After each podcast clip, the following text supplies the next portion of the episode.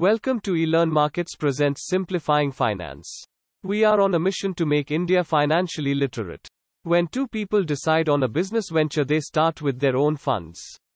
When the business grows, it requires more funds from outside in the form of equity or borrowing funds from other people. When people invest in an IPO, they become the shareholder of the companies and help the companies to grow. So, in order to raise the funds from the public, the company needs to get listed or become a public limited company. Thus, the process by which a private company becomes a public limited company by the sale of its stocks to the general public for investment is known as initial public offering or IPO. So, investors who want to put money in the company in exchange for a stake in the company will need to analyze the IPO.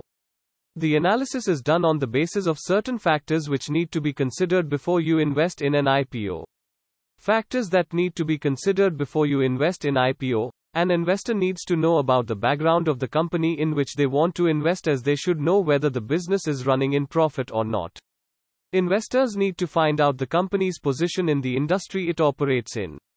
The financial performance of the company needs to be checked in order to ascertain whether the revenues and profits of the company are growing or have fallen down over the past three years. If the revenues and profits are increasing, it would be a good investment. However, if these are declining, then investment should not be made.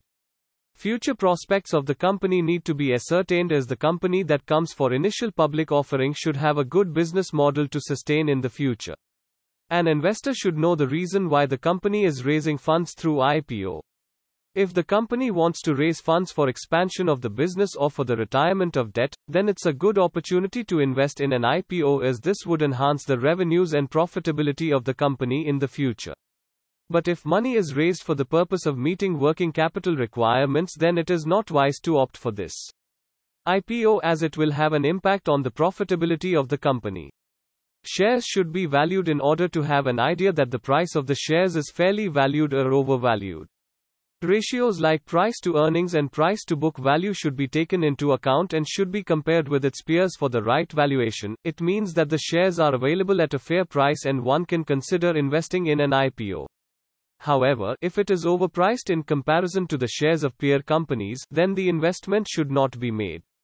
One should also check out if any pending legal issues plague the company or not, as they would inflict loss of capital due to legal battles.